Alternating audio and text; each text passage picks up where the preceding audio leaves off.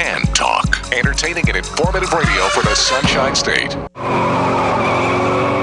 You may owed some money. After 911 and 411, call 541. That's 727 541 1741. Call Gulfstream Motorsports for a diminished value report. Due to my 28 years experience in the auto salvage business, I'm very good with wrecks. So if your car's been involved in a wreck, call me for a diminished value report. Call 727 541 1741. You may be owed some money for the lost value of your repaired vehicle. And visit us at GulfstreamMotorsports.com.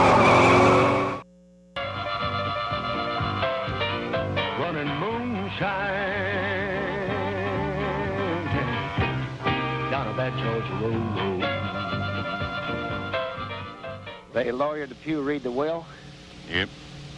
And the car is yours, just so long as you keep working for Payne's heirs. Heirs? What heir? He left everything to a niece of his. He didn't even know from up north. Molly something or other. Oh, no.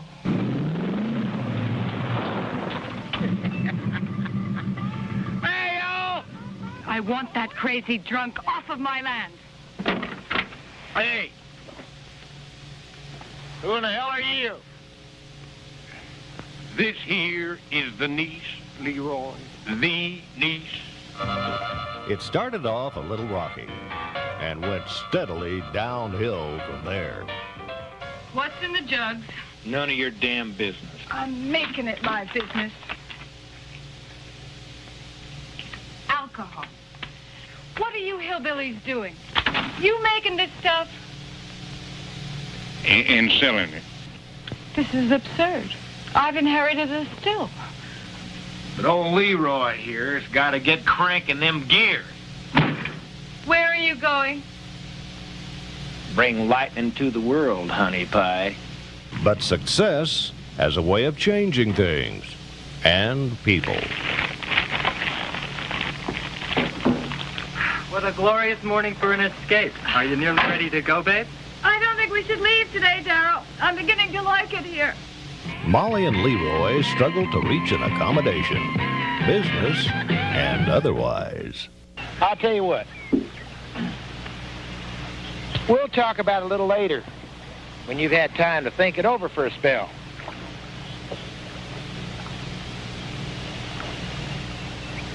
Be seeing ya.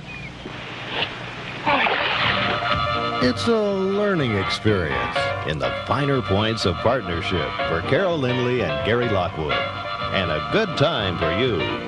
Running moonshine down a bad Georgia road. And now, Hey, Rocky, watch me pull a rabbit out of my hat. again, Nothing up my sleeve. Presto! No doubt about it. I gotta get another hat. now here's something we hope you'll really like. Are you crazy? Hey everybody, this is Mark Farner, the founding member of Grand Funk Railroad, and I'm listening to nostalgic radio in cars where they'll knock you alive.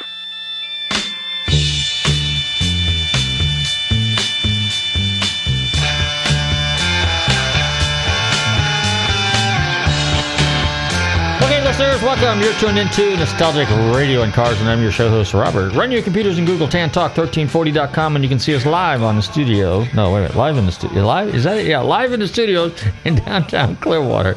Don't forget to uh, check out our website, GulfstreamMotorsports.com, where you can find out all about us. And if you've missed any of our past shows, check out Nostalgic Radio and Cars, where you can find all our past shows. Good evening, Bobby. How are you? I'm doing well, and you know the day the day you uh, want to do the show from the roof, I can run a mic up there, and then you can say uh, you can see me live on the studio. Oh yeah, yeah, yeah, yeah. Well, you know, it's funny because you'll be sitting here and you know, it's it's kind of you know it's routine. You know, we've been, doing this for what twelve Yeah. years now, over twelve years. But every once in a while, it's hard to believe it can actually happen. You can actually like go blank, you know, and it's called. I mean, I just did a little sample there of dead air, but uh, you know, your mind. I've heard worse. You've heard worse? Okay. But anyway, so, all right, we got a great show for you tonight. We're back on our music uh, theme for the summer here, and uh, Much anticipated music. must anticipate, much, much, much, much, much anticipated, yeah. And, um, I mean, we got some car guys lined up, and there's a couple, you know, big events coming up here in the, over the summer. Actually, uh, I think Le Mans was just this past weekend. What the 24-hour Le Mans? Um, there was a big Porsche event in uh, the Porsche parade was in uh, in the Poconos, and then uh, Mid America, the Shelby meet I think was taking place. Uh, the Shelby meet, National Shelby meet, SAC is uh, Shelby American Automobile Club is this coming weekend, and then of course a little small little show up in Leesburg, Florida. It's called the Villages. No, is that Lake Mary? Is that what that is? Lake Mary? What's the no, village? it's the villages. It is the villages. It's the villages. it's village. their car show. Yeah, it's, It's the all- village. yeah, okay, yeah. so we call it the I no, no, don't- no. What part of Florida would you call it? Is it Lake Mary or Lady Mary? It's like it's No, they're their own uh, city census. They're registered on the census like that. Oh, really? It's Okay, the so- villages, Florida. the, pretty soon Florida, the villages. Lake Ma- Mary. Uh, well, yeah, Lake Mary, if you want to call it. That. Let's call it Lake County, and it's the villages. How about that? That, that everybody. It's okay. When you step outside their driveway, then it's Lake Mary. I got you. Okay. Anyway, so that's this weekend, this Saturday, and uh, of course the big show for the big year is uh, Monterey and the Monterey Historics and Pebble Beach, which is in August. And of course, meantime, there's a whole bunch of other little things that are taking place. Um, anyway, so with uh, the we played a little clip there, um, Bad Georgia Road, and the reason I did that it was kind of like a play on you know last week I was uh, week before last whenever it was I was diddy bopping up in in Georgia and uh, down some of those roads, and I would wager to say that back in the day those were roads, particularly the ones around Dawsonville, Georgia, and Dahlonega. Uh, I'm sure those were some that's that's moonshine territory up there. And uh, so I just thought, well, we'll just throw that in. We are actually going to play that another time, but I figured I might as well get it in while I had a chance. Anyway, so yeah, music. Okay, so we've got a number of guests tentatively scheduled, but we're going to go to the 80s tonight. Okay, we haven't done that in a while because we're mainly 60s, 70s stuff, and we got some 60s, 70s guys kind of tentatively scheduled for our show. But I thought since the 80s was kind of an interesting time because we had, uh, you know, the hair bands, we had heavy metal, we had, uh, I guess they called it new wave. Is that what it was too back then? We Little- did have new wave, and uh, then punk, and then there was all kinds of stuff going on in the uh, all throughout the 80s. So. Yeah. It, it, you know, and of course we're 70s kind of 60s, 70s kind of oriented, but and new but- wave came out of '78, sort of, and then made its, you know. Oh, oh to- yeah. Well, yeah. We and we escaped disco, although there's some pretty good disco songs. Nah, if I was a betting man, I'd say there'll be some some disco connection on this show by the time our music series continues. Yeah, yeah, yeah, yeah. Well, no, hey, there's some of the disco stuff was okay. I mean, you know, every genre has some good music. There's no question about that. I mean, you know, and uh, so it'll be interesting to have our guest on tonight. And I think without further ado, what we should do is we should fire up the stereo and go ahead and get him on the air because I think he's going to be a real interesting guest. He's kind of uh, got a kind of a fascinating background, and uh, he played with a pretty serious metal band, um, an MTV VH1 top 100 rated heavy metal band back in the day. So, but we're going to keep it a secret until we introduce him to the show. So in the meantime, we're going to play one a song off his recent album, which I actually play this song from way back when because uh, another uh, musician out of the '60s, out of California, did this song. And he did a remake of it, and I caught this on his album, and I thought it was kind of cool. So there's a double connection there. Anyway, this song's called "Darkness, Darkness." and uh, it was originally written by Jesse Colin. And uh,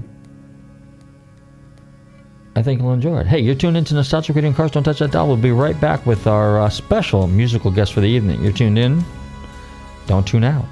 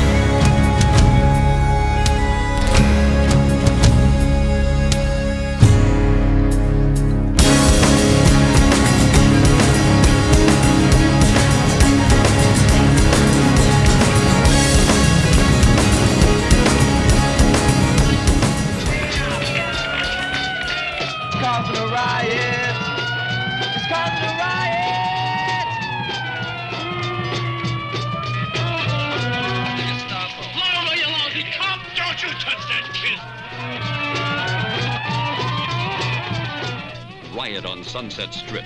Stars Aldo Ray, Mimsy Farmer, Michael Evans, Laurie Mock, Tim Rooney in The Happening that blazed headlines across the nation. Well, I tried everything. Teenagers, wild, beat, protesting, with no direction, no goal, fighting only for the right to be heard. Fine to get along tell you what I'm gonna do. And that's what these demonstrations are all about? We want the police to change their attitude. We want enforcement based on law violation, not length of hair, manner of dress, or economic conditions.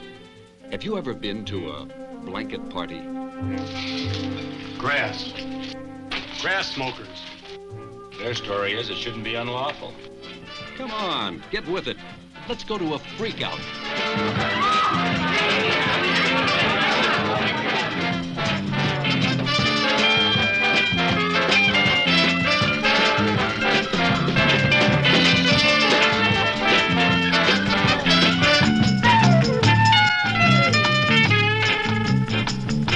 Do you know what acid can do to an inexperienced young girl? I want to know what happened. Five boys have been here.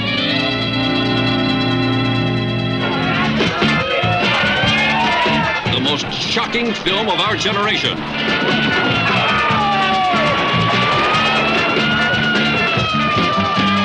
Hey, this is Ted Nugent celebrating the American dream on Nostalgic Radio and Cars.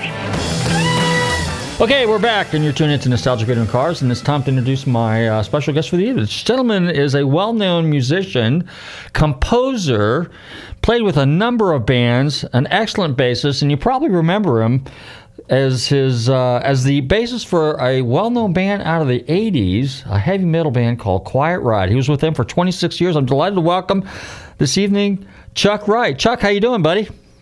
I'm doing great. How are you over there? Pretty good. Now I played that song, that clip, okay, because we do this a lot of time. We do we play clips on here, you know, kind of because you had mentioned earlier in the discussion that you were a that you uh, do uh, gigs weekly or biweekly gigs or bi-monthly gigs at the Whiskey a Go Go. So Sunset Strip, Whiskey a Go Go, all that. There's a connection there. So I thought, well, you know, and then of course you're a heavy metal band. And heavy metal to you know back in the 80s, 90s, and even today, you know, compared to you know hard rock back in the 60s, there's kind of a, there's a correlation there. So I thought maybe you know that might kind of open up a conversation. You might want to kind of elaborate on it a little bit. About about the uh, heavy early days of hard rock and heavy metal. Yeah, yeah, yeah. I mean, you know, like when I think of heavy metal, you know, and, and hard rock, you know, of course, I'm a you know 60s, 70s kind of guy. So I think of you know Deep Purple and bands like that, you know. So and, and Let's and Led Zeppelin, and then of course when heavy metal came around, Quiet Riot really was one of the better bands. You know, Metallica. Um, you guys, uh, you know, you guys came on pretty strong. So. How did you? What kind of got you into that style of music? Basically, I could would be my first question, I guess. Well, basically, I'm into all kinds of styles of music. Which, eh, you know, with my new solo album that's out, people will hear like a variety of things from jazz fusion to prog rock to alternative industrial rock, even Celtic and some folk stuff. But back in the day, um, I was doing, you know, I, I come from the same kind of era you were talking about, Deep Purple and Led Zeppelin's favorite band, you know, John Paul Jones um, and Jack Bruce, both from Cream, you know, uh, Jack Bruce from Cream, big influence on me. But back in the day, um, I don't, I've never really thought of Quiet Riot as a heavy metal band, even though the album did go to number one um, in Billboard as the first heavy metal um, record to uh, go number one. But something to know is that that music changed the whole fabric of the music scene at that time because new wave uh, bands like the Knack, the Motels, Missing Persons were the bands that were in vogue. And then uh, Come the Noise came out and just kicked the doors open for all the sunset rock bands like us. Um, so uh, that's something to be that I'm proud to be a part of. Uh, being the bass player on Bang Your Head and Don't Want to Let You Go and singing on everything on the Mental Health record. And that kind of changed everything, really. But Well- uh, you know, it, it all comes from those earlier bands, really. If you think about it, uh, you know, like Deep Purple, like you mentioned, Humble Pie was a band that I know really influenced Kevin singing with Quiet Riot. You know, uh, your your latest album. Okay, I listened to a number of songs on it. The one song that caught my ear in particular was "Darkness, Darkness" by Jesse Colin Young, and and I grew up in Northern California, so I'm from that area. So I, I grew up in the '60s during that whole and in in the Bay Area. So I saw all that hippie stuff, and we had some really great music back then. So when you did the, uh, your remake of that, I like it because it's very true to the original song. You didn't really change it that much, but you did a little bit, just enough to kind of put your touch on it. When you do a song like that, what what what is where what what's going through your mind? What direction you you do you want to go with that type of with a song like that? That's You, um, I saw the Youngbloods when I was a kid, and and that song's always been a favorite of mine. It's one of those songs when I pick up the guitar, I start to play and sing it, and and although I have uh, a singer named David Victor um, on the album that was in Boston, the band Boston. But I really wanted to take that song a few steps further into the Celtic world. And um, what you hear when you hear my version, there's three different drummers doing multiple tracks of tribal drumming. You know, I had, of course, I stayed true to the uh, fiddle. I have uilleann pipe on there, which people are familiar with that sound from the movie Titanic. Um, it's a, it's kind of like a, um, I don't know, it's, it's a horn sound. You you have to see one to to really to really get. It's like a bagpipe kind of instrument. Um, and just I, I'm playing acoustic guitars and bass on it, and and uh, it's something I've just always wanted to do. I only have two covers on my album, and the other one, which surprised people, is a Bjork song from 1995 um, that we were just jamming on, uh, recording with my my late friend Pat Torpey from Mr. Big and Lanny Cordola, who was from my band House of Lords. We'd like to get together and write and record, and we jammed on that. I found the tracks, and that's how that song came to be. When you, what, what do, a lot of um, musicians get typecast, and it sounds like you're very versatile. Okay, so you know because you mentioned all the different styles and the different genres of music that you do. Um, does that what what so what basically is the inspiration? Is it because you have diff, different tastes in music? and you, you it's a, a kind of like um, an experimentation type thing where you just want to kind of see where you go with this like your new album okay you know shelter and sky what is the there, there's a theme with with that particular album correct Um, actually, I would I wouldn't say there is. I mean, it feels like it when you're listening to the album. It feels like a concept album. mm-hmm. But the fact is, I never planned on doing a solo record. I when the pandemic hit, I had the time finally because I've been on the road every weekend with Quiet Riot, and I've been running Ultimate Jam Night at the Whiskey a Go Go every week. Um, so I finally had time to sit and write music again, and I just basically was writing music that I like. I wasn't thinking about okay, this is for my new record or whatever. I just was writing music, and, and I reached out to friends of mine. I had 41 guests on my album that are all amazing singers and musicians, and uh, I just it, it just happened. It was organic, and it, there was no plan or concept, but it feels like a concept album definitely when you listen to it from beginning to end. You're um, when you when you sit down and you, you're you're basically acknowledged or recognized as a bassist do you play six string as well do you play any other instruments Yeah, I, I did. There's a couple songs on the album that I actually started writing on bass that were going to be um, instrumental type songs, but I ended up uh, developing vocals for them. But mainly, I, yeah, I'm I'm playing acoustic guitar on most of the album, a little bit electric, and I'm playing keyboards, some percussion, and I'm doing special effects things on it. The record's real cinematic, sounding very deep. Um, I worked with a, um, a friend of mine who's a multiple award-winning film composer that mixed and co-produced some of the songs with me, so it has a very cinematic feel to it. Um, you know, like when you listen to a Pink Floyd record, it kind of has that same kind of depth to it. Okay, I get that. Um, give us a little background on your on your musical your history. So, in other words, how did you get started? What uh, I mean, did you start at an early age? Uh, were you influenced by any you know family members, aunts, uncles, nieces, Well, nephews? How did, Uh, you know what? Actually, I did take some guitar lessons when I was a little kid, and when I was around 14, almost 15, the kids in my neighborhood uh, had a band, and they were like older, 16, 17, and I was big for my age. They had no idea how old I was. And they said, "Hey, listen, we got a band, and you know, we need a bass player. Can you play bass?" And I said, well, I think that's only four strings, isn't it? so I went to my mom and I said, hey, I can be in a band if I can get a bass. So she, she, you know, went down and got me a bass. And the first, uh, an interesting anecdotal story is, is the, the first uh, musician bass player that I really got into is Jack Bruce from Cream. Okay. He played a Gibson EB3 bass, so I went and got that bass just like his, right? Yeah. So cut two years later, I'm on tour with Carmine Appice and Vanilla Fudge in Europe, and the opening um, act's bass player uh, inherited millions and millions of dollars and started this music collection, you know, memorabilia. And I went to his house at the end of the tour, and he took me into the room, and there the bass was the very first song I ever learned was "Sunshine of Your Love" by Cream. The bass that recorded that was sitting right there that Jack Bruce recorded it. No kidding. Yeah, so I sat down and played the first bass of the first song I ever learned.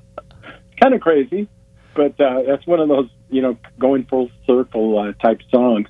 But yeah, I started you know, and I got into the um, scene here in Hollywood. Um, I had my own put together. Eventually, put my own band together. Um, the thing you need to know is before I became a musician, really, I was in a military school for almost nine years, second command of battalion.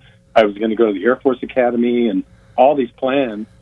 And I did my first gig with a with a band, and I I played at a fraternity party, and I drank beer. I made seventy five bucks, and the girls thought I was cute. So I told my mom, "This is what I want to do." Where did you grow up at? I didn't really get. and eventually, um, like the late '70s, I had uh, a progressive rock band. We were the first band in history to have a, a laser show. We knew a guy that developed the the uh, the technology up at Pasadena Tech here, and and we joined forces. And he would shoot you know lasers off the mirrors, and and we had a big screen behind us. We had a couple stages that looked like flying saucers for the keyboards and the drums. It was a really popular band. And around that time is when I ended up playing with um, what became the Mental Health Quiet Riot Band.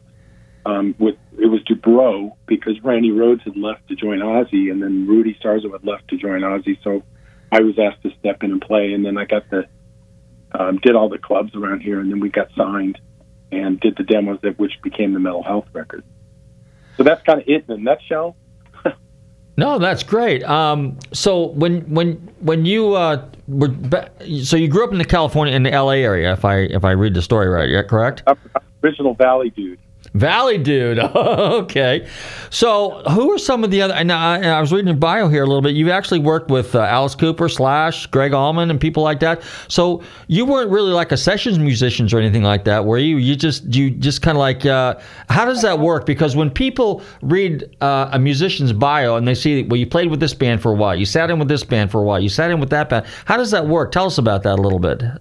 Well, you know, bands are bands, and then being a hired session musicians are they're two different things. Okay.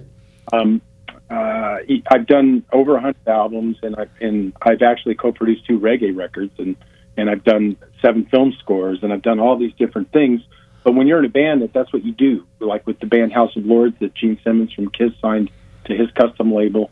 That was a band where we worked together, and you just didn't get hired to come in when I played with Alice Cooper, um, at the time I was in uh, Montrose, which is Ronnie Montrose's band. Mm-hmm. I don't know, you know, uh, Rock Candy. Sammy Hagar was the singer in that band originally. Uh, one of my favorite albums, and I was playing with him, and the drummer um, at the time was Eric Singer, who who you know from Kiss, uh, and he was going to start touring with Alice Cooper, and he said, "Hey, do you want to do this Alice Cooper tour?" And Ronnie really wasn't working that much, so um, at that time, and it was a 75 city, 17 country tour that started in Moscow and ended in Lisbon, Portugal. So I jumped onto that. But that's you know jumping on, jumping in and out of things all the time for various reasons um, with bands and with just being hired to do things like touring like that. That's kind of been my career. It's been a roller coaster, you know. Now, you know, when you when here's the thing that's kind of I find kind of interesting. So we have a lot of bands that are out there right now.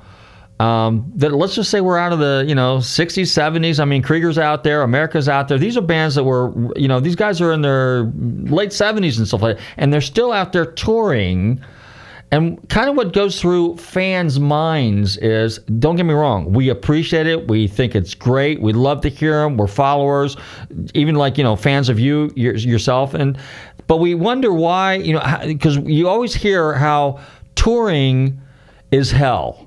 Tom Johnston, I had it from from Doobie Brothers. I talked to him. I met him out in California at, at uh, one of Bruce Cohn's uh, gigs out there in, in, Napa Valley, and I talked to him, you know, at Lion Theme because he was there just before. You know, he left I think in 74, 75. Then it's when McDonald jumped in, and you know, he just said, "Look, the the it's hell on the road." You know. Um, uh, Gregg Rolie from uh, Santana. I talked to Greg. We had him on the show. By the way, we had Carmine was a guest on our show here last fall, um, who you mentioned Appice. Mm-hmm. And um, they said it was just, it was, you know, they can only do that for so long, you know, two, three years of that stuff, and it just beats the living daylights out of you. Did you find the same experiences, or because you jumped around with different bands, it was it was a different experience for you? No, um, actually, I've been on the road. Um, I, I say to people that I get paid to travel that getting on stage is, is a privilege at this point, really. Um, it, it's really, like he said, it's very brutal, especially when you're getting up there or whatever. Just even if you're not older, it's, it's brutal. I mean, without sleep. Um, usually, it's a red eye flight, and you get to the to the whatever destination after a couple flights, and then you have to drive a couple hours, and then you go to sound check. Um, you hopefully get a meal in, and then you do the show, and then you get lobby call at 3 a.m. again, and go back to the airport and fly to another city. It's really it's exhausting and, and hard on you, and it's not glamorous. Um, and people got to realize that when musicians are out there, you know, they go to Boise or or um, uh, St. Petersburg, yeah, wherever you are.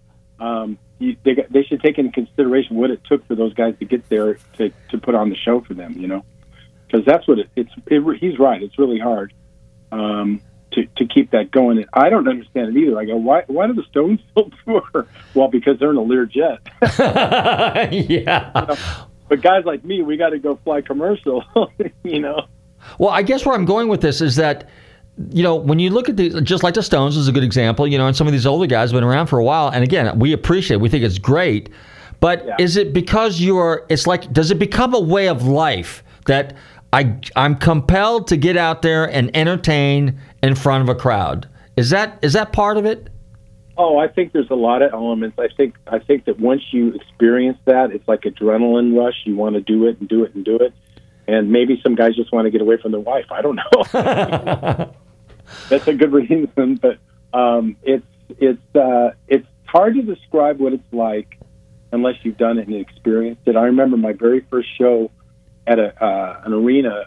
We were touring with Deep Purple um, in 1985, and it was a sold out arena tour. And I remember the first time standing in the wings and the and the lights went out and hearing that crowd just was incredible. And getting on stage, the the adrenaline flowing, and it's just hard to hard to explain that. Or I don't know what else would give you that kind of rush. Maybe hitting a home run at, at, uh, at Fenway or something. But um, it's pretty amazing. And I think the, it's addictive, and that could be part of why you know the whole lifestyle, the way they people treat you, you know, and all that. Seeing your fans too, that's always great. I always try to go out after shows and and meet people and, and kind of ask them why, you know, so how, how'd you get into the band or or what, you know, or things like that. It's nice to know the people. I like to get to know the people out there. So now you mentioned that you uh, uh, you worked with, uh, or you, I guess, did you open for Deep Purple? Were you headline with them then? Is that the way it was? What was it like with with with? Uh, and I don't know how how. Uh, so Richie obviously was there. Um, was Ian there, or did they have somebody else? No, it was their it was their Perfect Strangers tour when they reunited with Okay. Ian, all of them. And um, I had a hit song called "Call to Your Heart" with a band called Giuffria at the time, and um, we got that tour, which was great. And then we jumped off of that and got on the Foreigner tour, and they had a number one song called "I Want to Know What Love Is" out. So that was a sold out arena tour too. So Interesting. I got spoiled right out of the, right out of the you know the racing blocks doing touring. That's pretty cool. Now, when you joined uh, Quiet Riot, how many of the original members were still there? Randy Rhoads obviously was probably gone by then. Unfortunately, he passed away in that plane crash. But I try to clear up with people. There's really two two different quiet riots. There's Okay. the Randy Rhoads Years Quiet Riot, and then there's the Metal Health uh, Quiet Riot, which the producer really wanted to call the band something else. Um, and and uh, who's there also he's the president of the label. He he wanted to call the band Wild Oscar or or Standing Hampton, and Kevin said no way, and just went with Quiet Riot again. So really, it's two different bands. Um, so I try to like say, well, it's the Metal Health era. That's what Quiet Riot is, and the other, the Randy Rhoads years, Quiet Riot's a completely different thing. It just has the same name. I gotcha. Well, then now did the style did the style of music change when when you guys took took over the name Quiet Riot? Because Randy Rhoads was a different type of a player. Yeah, well, you know what? He was different in the early Quiet Riot too. It was a lot more poppy style than Mhm. with Oz. You know, so yeah, musically it was pretty different from from what they were doing in that band because there was they were doing some pretty poppy type songs in comparison to what uh, we were doing with the with the band. Well, I, Again, I've been I've been playing with the uh, since 1981 until just this last just some few months back, um, off and on for 26 years. I've total time, but off and on since 81. In and out of the band, I think four or five times, maybe. I don't know, something like that. well, I will tell you this: that Bang Your Head cost me a lot of speakers, six by nines. Okay, because Thank you. They have the bass mix nice on that one. That well, you know the and, and I play a little six string and I play a little four string. I, I started out with a six string. I, my the guitar neck was too big at the time, so a friend of mine says, "Well, why don't you uh, try four string?" So I picked up a bass. Problem was I, I picked it like a like a six string because I was used to that. But I see a lot of guys did that back in the day. You know, instead of pulling one two three fingers. And uh, so, but I'm not. I'm just kind of like a tanker type kind of guitarist. And uh, but the bass as well as the drummers, you guys are the backbone of the song. You know, when you get into the beat, it's really the bass player. I, I, you know, I've always felt that the bass player and the, the drummer, like, are, are, are the engine and what drives the the the band. You know, Yeah. or the what really makes it lock. And and and I always say you're only as good as the drummer because I've seen some some bands and the drummer's like amazing and like the band's amazing, but when the drummer's terrible, the band's bad. it's really important. It's a, an important facet, um, in, indeed. Well, the drummer keeps the timing going, and then you know you, you, the bassist Billy does the same thing too because you're the beat, and uh, so you know, and and really the guitarist, you know, it's important too, but you know, a lot of that's fluff, and uh, and and it's and it's it's it's but people get into that too because you know when you see when you get a guy on the guitar that can really you know shred and really rip, you know, you're just like wow that guy's really talented, and but but uh, unless you play guitar, you don't know all the little tricks of the trade, you know. I mean, there's a lot of right. a lot of behind like Jimi Hendrix. Jimi Hendrix gets, gets all this credit for being the greatest guitarist, but really he was a showman more than anything else. There's a lot of great guitarists out there, and uh, but he was just really good and smooth, and he just had a style, and and that's why he's still, I guess. Well, he was he was an innovator like Jeff Beck with sounds and things too. Um, as far as as far as the bass goes, for me, I build my bass parts around everything. I build it on the kick around what the kick drum pattern is. Um, I build it around what the vocal melody is, so I do complementary bass parts that match that work well. Um, and I also build it around whatever the chord is that's being played. Um, there's a lot of different things that you need to uh, take into consideration when laying down bass bass parts, especially recording. I like to get everything, um, you know, hear all the parts that are going to be happening, so that I know what I'm working with, so that I don't step on anybody, and also so that I can play off of whatever's going on. Now, do a lot of musicians take that uh, w- work along those lines? I mean, it sounds like you get into what you're doing, and it's probably all because you're actually writing the music and you're composing the music, so you get all the aspects. So you're cognizant of the rest of the the, the music the, and, and how all the, the synergy between all the instruments and, and, and the song, correct? Well, you're correct in that on my solo record, but when I get somebody else's material, I prefer hearing everything that's going to be recorded so that I have everything to work with to create my parts. You know, I'm not one of those guys where you hand me a sheet of paper and here's what you're going to play. I, I like to take what I'm listening to and create my own thing around all of the elements that, are, that I'm listening to within the song. So when you sit down to write a song, what instrument is the what's the first instrument you gra- you gravitate to? You know, a lot of people just grab sometimes they do a piano, sometimes they grab a you know just a a, a, a, a dreadnought guitar. Um, what's your what's your instrument of choice when you're getting ready to write a song? it kind of sometimes you, you you don't plan on writing a song; it just kind of happens. You pick up something and start jamming. Um, I on, on my album there's a song called The Other Side, and Mm-hmm. that one started from getting the phone call that I was expecting eventually, but it came about Frankie Banali, the drummer in Quiet Riot, passing, and I I the 12 string guitar was right next to me. I picked it up and wrote the song in its entirety from beginning to end. The bridge, I even had the chorus melody in my head. I'll see you on the other side. Um, and then I finished the verse with with a singer that he had recently been working with. Um, but that basically, it's a good example of just writing from what you're feeling. Um, I have a song on my album called "Weight of Silence" that um, I recorded when the pandemic hit, and I was looking around at the post-apocalyptic looking world that we were living in at that time with nobody anywhere, right? So I I wrote the music. It's an instrumental, and then I edited a video together um, with with drone footage of uh, New York City with empty and Rome empty and Vegas empty, and um, and I had one character that was in a hazmat suit who's like the last man on earth, and I put that out there. And um, Troy Luccketta from from Tesla reached out to me, the drummer, and uh, said, "Hey, you know, I love your song. I think drums would sound great on that." And I go, oh, "I haven't ever thought about that. Um, do you want to throw some on there?" He has a studio, and he did, and the song kind of built. I got a guitar player here in town reached out to named Alan Hines, who's a great uh, jazz fusion guy. He sent me some solo stuff that I edited together. All of a sudden, it became a new thing, um, and that was all just inspired by dealing with the pandemic. And that song recently just won Best Instrumental and Best Video um, at the Rock Music Alliance Awards and was presented by um, Tony Kaye from Yes. Wow. It happened three before my album came out. My album came out March 20th, and three days before that, I found out about this award. So it's kind of a surprise to me. You know, I was up against Joe Satriani and John Five on that in that category, so it's kind of cool. Um, nice surprise. But basically, the songwriting thing, it just it from different sources. I mean, sometimes I'll pick up my bass and just start jamming, and I'll and I'll go, wow, that's cool, and I'll I'll hit have my phone and I'll put it on memo and I'll record it and then come back to it later and then build from there. I've done a couple things like that before. Do you have a studio in your house, or do you have to go? Uh, you know, Yeah, sit- I do.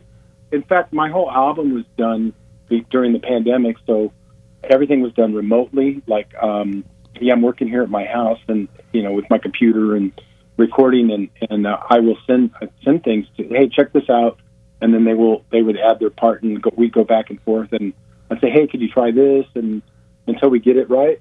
Um, but usually it was like immediate. Um, there's one song on my album that's a heavy duty funk tune called It Never Fails, and I reached out to Jeff Scott Soto to sing it, who you might know from Trans Siberian Orchestra, and he, he was a singer in Yngwie, and um, he's got his own solo stuff out there, and he's phenomenal, but a rock singer. But I know that he can kick ass on R and B stuff. So I reached out to him for this song to kind of give it that kind of twist, and within three hours he sent me back uh, the vocal, and I wouldn't I wouldn't change a thing. He's really prolific, and honored to have him on my album.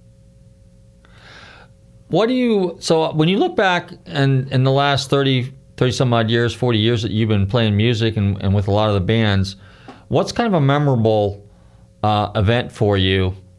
And who would be one of the I mean and have you had the opportunity to play with everybody that you wanted to play with? Oh hell no! No? I mean, uh, I wish Jeff Beck would give me a call, but I want to step on Rhonda's high heels. You know, she's a great bass player. But uh, Vinny, Vinny's my favorite drummer, so he's got like that band's two of my favorite people. Um, yeah, there's a lot of a lot of musicians out there I'd love to play with. I'm very blessed with my event, Ultimate Jam Night, because I put that together and I can sometimes throw myself on songs with guys I want to play with. You know, that I've never worked with before, and I like to also combine people that maybe haven't played together that um, something I'd want to see. I took here's a good example. Um, Sugarfoot Moffett and Greg Wright both did the Michael Jackson Thriller tour together, but they hadn't played together since then. So I got a hold of them and said, "Hey, do you want to come down to Ultimate Jam Night and, and play?" And so I put the two of them together after all those years. It, it was really cool. Things like that are, and also taking young musicians and watching them grow and throwing them in with super pro players. That's a really good thing too. So now this is something that this is the ultimate jam night. This is what you do at the Whisky a Go Go, right? Yeah, that's that's it. Yeah, and people can check check out what we do on ultimatejamnight.com or YouTube has a million vi- videos of different things we did. Um, one night, um, uh, this is a good one. One night, uh, uh, Dax Nielsen, um, who plays drums with Cheap Trick, who's Rick's son, was coming into jam, and he brought he brought Robin Zander with him. And uh, Robin's backstage with me, and he gets a phone call, and he goes, "Really? You kidding me? No way!" And I go, "What was that all about?" And he goes, "We just got inducted into the Rock and Roll Hall of Fame." And I go, "You got to be kidding me!" And he goes, "Yeah, but what's odd about that is we got signed into bowling alley, and at the time when we started Ultimate Jam Night, it was at a bowling alley." and and he goes, "I can't believe it. I, I'm going to the Rock and Roll Hall of Fame, and I'm hearing about it in a bowling alley, and that's where we got signed was in a bowling alley." So he came out and did Dream Police with us right after that, which was really great, and that's on YouTube. You can see that. There's a there's a lot of stuff out there. We've had Dee Snider, we've had the guys from Motorhead, and the list goes on and on and on. Um, put together the Eat 'em and Smile David Lee Roth band, and David was there, but the fire marshal shut us down because too many people came. So Is it hard for you to reach out to these guys, or is it pretty easy? I mean, because you mentioned like, well, you know, I'd love to work with Jeff Beck. I mean, couldn't you, as a well-established musician, just reach out to Jeff Beck and his PR guy and say, "Hey, look, I'd like to do a gig with you"? Doesn't work like that. Uh, not him. There's certain guys I could. Okay. Guys in, in Kiss or whatever because I know him. But I, I mean, I don't know Jeff. I know people that know him, but um, I, I he, he's somebody I can't imagine really just picking up the phone and doing that. Plus, I know her. I know his bass player. She's a friend. So, Uh huh. um, but uh, there's other guys that uh, eventually um, will play together out there. You know. Um, part of the thing, like I said, with Ultimate Jam Night is, is I will reach out to them and, and get them to come in. We're doing um, this next show next week is uh, the best of Cal Jam, which, um, if people remember, the Cal Jam festivals were huge, like 250,000, 300,000 people. And the first one, um, ELP headlined, and I have Keith Emerson's band Oh wow. And to do uh, Karn Evil Number Nine and Lucky Man. Marc Bonilla and, and the guys that were touring with Keith before he passed um, are all coming in to play. Things like that are special to do. Now, if I was, if I wanted to participate or attend uh, the Ultimate Jam Night, what does it cost me to get in? And do I have to? Is there special ticketing? Is it limited seating? How does it work? No, it's you know what I, I've tried to keep this a community. It's for the community, Okay. music community, and it's a free show. Oh, really? Uh, oh yeah, it's, I've kept it free. I mean, I'm not going to have all these musicians come in and charge cover, and then you know they're playing for free for one thing, and secondly, it's basically it's really about the music community, and and like I said, we've been going since 2015. We did take a break for the pandemic, but we're back. Um, that's basically how it works. And if you want to play, I bet people via live video. And but most of the people we have are established pro musicians. I do have newer people, but there's a vetting process where you know I, I check out videos and I try to find the right song for them, and eventually they get in. And some we found some real gems. There's a girl that's on three songs on my album that I found through Ultimate Jam Night named Whitney Ty. And she ended up co-writing one of the songs with me on the album. Wow, that sounds. I mean, that just sounds really fascinating. I wish they had something like that here in Florida, in our area. That would be really cool. Um, Well, you need a, you need a lot of musicians to to make it work. You, I mean, like I said, I have 45 to 100 of them. Um, is the most I've had, but I'd say generally it's around between 40 and 50 or so different musicians. Um, you know, so it's you need that. You need that pool. It could probably work in uh, Vegas, maybe. We've done one. We've done it a few times a year in New York City, and we did it in Nashville a couple times. Okay. Um, you're back to your album now a little bit. So this is the this is your your baby. This album. You have another one in the works. Oh man, you know what? I do have other songs that I I have, but did not finish, and I just finished. I finished these. Like, I, I want to get done with this. I finished the first five songs, and I did the video for um, the Bjork cover. I did "Army of Me," and I I, uh, I worked with a 3D animator friend of mine on it, and I figured, wow, you know what? I think I've got something here. So I took those songs and the video to some labels, and and um, Ryan Perera at Cleopatra saw the vision, and and I know him, and um, he he wanted to do it. So that's why I'm I'm on Cleopatra right now, and he doesn't meddle. He just lets me do my thing, you know, which is great. A question I want to add. We got a few minutes left, but um, when you were first starting out with some of your other bands, did you run into some of the struggles that we used to hear about about some of the other bands? You know how they were getting, you know, basically kind of jacked around a little bit by you know promoters and and, and managers and stuff like that. Did you ever experience that, or you just kind of that? How about, how about this? The Metal Health record, which I helped get signed. Right. I did the pubs, got the deal, played on the album, sang on everything. I made a thousand dollars. Oh no. Yeah, it it sold ten million copies, made over a hundred million dollars, and it's just you know I was that was my first album I ever did. I was naive, young, and that was all the the producer doing. I've also had a manager that um, I didn't realize when I signed the contract with him that he had power of attorney. So I, when I went to, went to get my publishing money, he'd spend it all. You know, so instead of getting a, I think it was fifty grand or forty five grand, something like that, my share, I got a five hundred dollar check. So it happens, and just about everybody I know in in this business has had this happen to them because we're about the art, we're about the music, and less about the business. And you really need to know about the business. So, any young person, I always say, whatever it is, get it in writing. You know, don't listen to what people say. Make sure you have it in writing so you have something to come back and enforce if it needs to be enforced.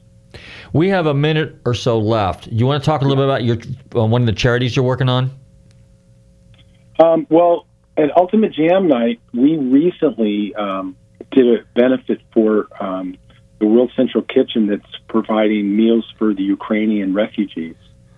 Um, and that, that that's a really important um, charity uh, because it's it's an ongoing, real thing.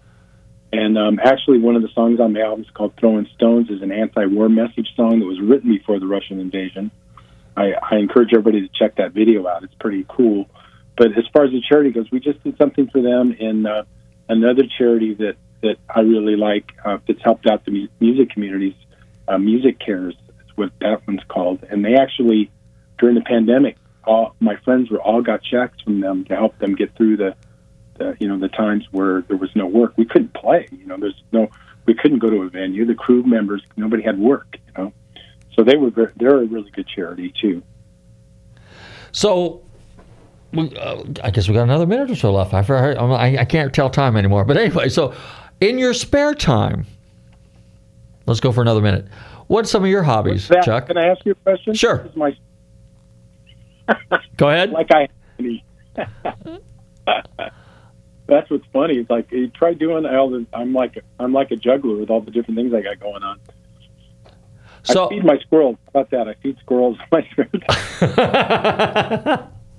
Well, I know you mentioned you go to some car shows and you just walk around a little bit and look at cars. You're not really a car guy or anything like that, but classic. I, I love the classic car thing. Um, I love w- looking at them. I love checking them out. I love dreaming about possibly owning one. Um, you know, and and and all of that. I mean, I I love like the old James Bond Aston Martin. Um, what's the other one? I really that that Mercedes, the Gullwing. oh, the Gullwing 300 SLs, yes. Yeah, I I love that car, and I also like it like an old an old '57 Chevy type car too. I'm into that kind of thing as well. Um, actually, I gravitate more towards that the '50s era, um, early '60s body style on cars rather than the this, the Ferraris and all that kind of thing. I'm really into the the those kind of retro cars most. The classic American cars, yes, absolutely. I agree with you there. love what people do to them. You know, and doing like with Quiet Riot, we we did a lot of, you know, the the city events, and they'll have a classic car show, and I always make sure to go look at all the classic cars, and just it, I'm I'm in awe of that, and I, I love. I think it's great that people uh, keep them up and and keep them new looking, and do their and you know they. All, I like to keep it in the original form, but sometimes some guys do some pretty cool things to them. Well, Chuck, we are now almost officially up against the clock. So what I want you to do, real quick, is I want you. You got a, uh, a couple seconds here. Pitch your album. If people want to find out more about you, how do they go about doing it? And obviously the uh, the whiskey go go gig. Okay, hey everybody, um, check out Chuck Wright's Sheltering Sky. You can get it if you're an Amazon member. You can get it on Amazon. No delivery charges if you're Prime. Um, you can go to chuckwright.com, which has uh, connections to everything, my videos and where to get the record. And that's right with a W, like like the Orville and Wilbur Wright, you know, with the plane. Yeah. Anyway, um, it's pretty much available everywhere. And Ultimate Jam Night, um, ultimatejamnight.com. If you're in Hollywood, it's on Tuesday, every other Tuesday now um, at the uh, legendary Whisky A Go Go, uh, where the Doors were the house band. Oh yeah, but we're not going to tell that story. But Jim Jim Morrison did do something there that wasn't exactly uh, appropriate, right? No, no, yeah, and also in, in the, yeah, and Janis Joplin passed out in one of the booths, and there's oh, there's all these stories about the legendary whiskey. I mean, I started playing there so many years ago too, like the late I think '79 was the first time I played there, and to have that be my home now is special. I remember being a kid, uh, 15, driving. My friend was driving the car, and I saw the marquee and it said yes, five dollars, and I went in and saw saw yes, and that totally. I became a prog person at that point. After seeing that, I had no idea that you could do music like that. So it's it's always whiskey's always played a part in my life since I started music. Really. Well, Chuck, we are out of time. I want to thank you very much for hanging out with us here at Nostalgic Radio Cars. If you do come to Florida, definitely look us up. We'd love to have you sit in with us. And I wish you all the best with your uh, album, your next album, and uh, your Whiskey Go Go gig. You know, so uh, thank you very much. I'll talk to you sometime. Take care. Very good. All right, listeners, we had a very special guest on, Chuck Wright, bassist for Quiet Riot. Check out their music. Pretty cool. In the meantime, don't forget to check us out here every Tuesday night between 7 and 8 p.m. on the Tan Talk Radio Network. Don't forget, follow us on all social media stuff. And I want to see you guys at some of the car shows. In the meantime, everybody stay safe, drive carefully, and love your family.